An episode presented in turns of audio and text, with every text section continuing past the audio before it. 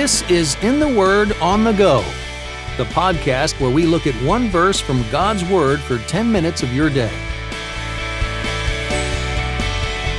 Welcome to In the Word on the Go. I'm Champ Thornton, your host.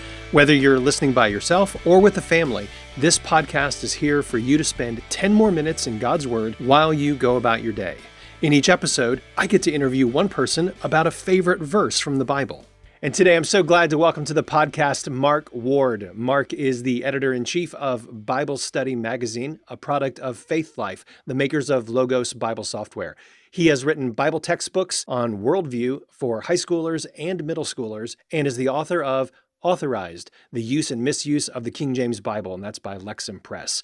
Mark serves in his local church, is an active YouTuber and blogger. You can check that out at his website, byfaithweunderstand.com. And he resides with his wife and three children in Mount Vernon, Washington. And I'm just glad to have you on the podcast. Mark, I've known you for numbers of years, and I'm glad we can sit down and have this conversation together. It's really my privilege. Thank you for inviting me. Oh man, I am looking forward to digging into God's word with you. So let's just go there. What uh, what verse do you have for us today? When I sign copies of my book, authorized, which people occasionally ask me to do, it always makes me feel weird, but I'm happy to do it. I sign with 1 Corinthians 14 9 underneath, and it reads, I'll just read this verse before we get to the context. So with yourselves, if with your tongue you utter speech that is not intelligible, how will anyone know what is said? For you will be speaking into the air. So I'm glad you mentioned context because wow, we are right in the middle of something, and that verse doesn't give a lot of clues about what that something is. So why don't you provide that? What's the setting here? That setting is a letter from the Apostle Paul to the Christians who are worshiping in the church at Corinth, which is a city in Greece, of course. And this is all 2,000 years ago at the time of the New Testament. And in that Corinthian church, they had numerous problems they did have numerous saints also. It wasn't all problems, there were good things too. But Paul is addressing these problems. And one of the problems they have that he addresses in 1 Corinthians 12, 13, and 14. And if you recognize 1 Corinthians 13, that's the famous love chapter. Mm-hmm. You had people who were exercising their spiritual gifts in this church at Corinth but who were not doing it for the sake of edifying others, but only of building themselves up. Paul's principle here that he states over and over again is that, and I'm, a, I'm going to put it in hard words first, and then I'm going to put it in easier words. Edification requires, and this is the word from the verse, intelligibility. If you're going to build people up, you have to use words that they can understand. Hmm. If you want to build other people up, build up other Christians, like moms and dads are always telling their kids, I know my wife and I are always are. You have to use words that they can understand. So, Paul is saying here to his readers look, there may be problems with what you're doing, but here's the bottom line. Your words when you go to church, if someone else can't understand what you're saying, you're not going to be able to encourage them or help them like the Lord intends. Right. So, Paul just says, How's anyone going to know what's said? And you're right to place that in the context of the church. He emphasizes this principle over and over again throughout this chapter if you don't use words people can understand, then you're not going to build them up. And the whole point is, he'll, he'll actually say, I would much rather that you spoke five words that people could understand than 10,000 words in a tongue that people cannot understand. So this gives us a value to look for in church. And it's why we have children's church. We want kids to be able to receive the truth of God's word at a level that's appropriate to them. That's something that's really important in my heart as well, because this podcast, I want adults and children to be able to understand what God is saying in His Word. And sometimes, as teachers, we do an okay job of communicating what it says in a way that even a 10 year old can pick it up. And then sometimes maybe our words get in the way. But I want to know more of your story here, Mark. How has God used this verse in your life? What's the place that it's had? How has it changed you? Well, um, I don't mind saying, and maybe your listeners already know this, but you said to me before we talked that I should think about that 10 year old in the back seat in the minivan. And I actually happen to have one of those. Hmm. My middle child is 10 years old. She's a girl. Uh, I love her so much.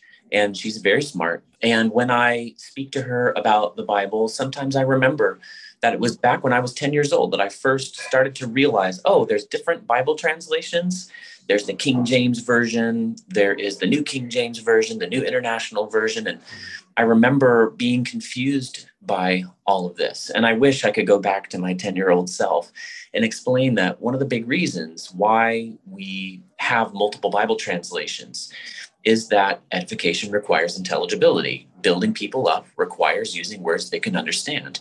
And I grew up on the King James Version, which is and was an excellent Bible translation. But I came to realize over time that it was translated into an English that no one speaks anymore. Hmm.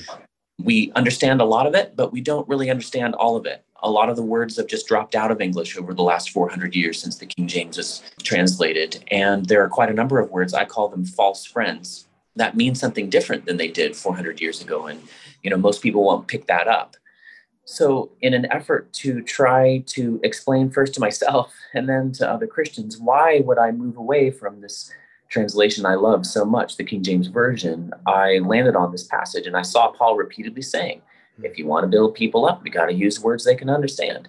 And I think that applies also to Bible translation.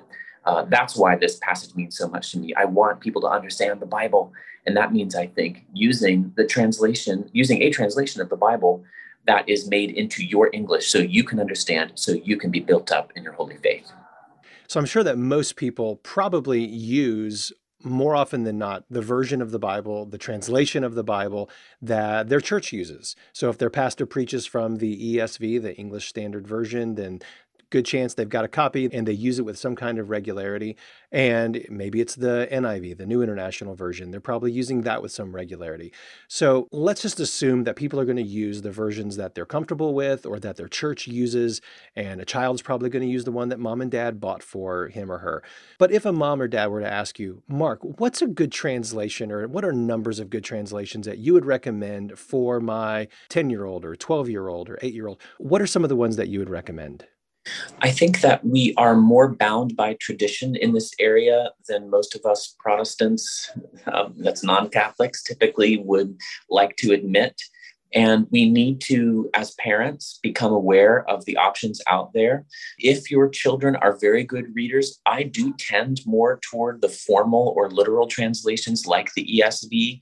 But if your church doesn't use that, that's fine also to use, uh, like the New International Version or the Christian Standard Bible, that are uh, both very popular also.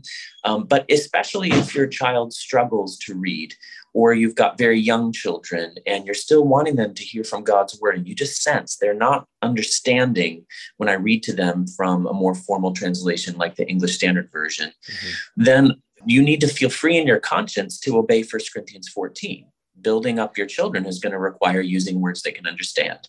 And the new International Readers version, right. which is basically a somewhat simplified version of the NIV, I have used to great effect with an outreach ministry I was a part of where the, the adults I was speaking to were functionally illiterate. Doesn't mean they couldn't read at all. It meant that they'd never read a book in their entire lives. They really struggled to read that was an excellent tool. Uh, I think you ought to feel free as a parent to use pretty much whatever evangelical English Bible translation on your Christian bookstore shelf that's you know made it through all that vetting seems the most helpful for your children. Good. That's so helpful. Well, I'm going to read from the version I have in front of me. That's the Christian Standard Bible. 1 Corinthians 14 9. This is the verse you pointed us to today, Mark. Here's what God's word says In the same way, Unless you use your tongue for intelligible speech, how will what is spoken be known? For you will be speaking into the air. That's such a great reminder and a great application of this verse that we should avail ourselves and use the translations that we're going to be able to understand and that are faithfully communicating God's word to us. So, Mark, thank you for pointing us in this direction and for being on the podcast today. Would you just close our time by praying this verse for all of us? Lord, I pray for everyone, child and adult, who hears this podcast, that you would use your spirit to illuminate them, to give them understanding of your word.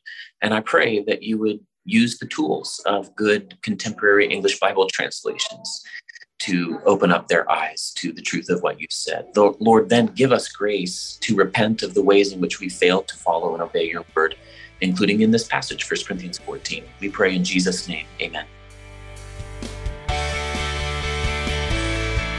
Thanks for listening to In the Word on the Go. For more information about this podcast or to listen to past episodes, visit wordonthego.net.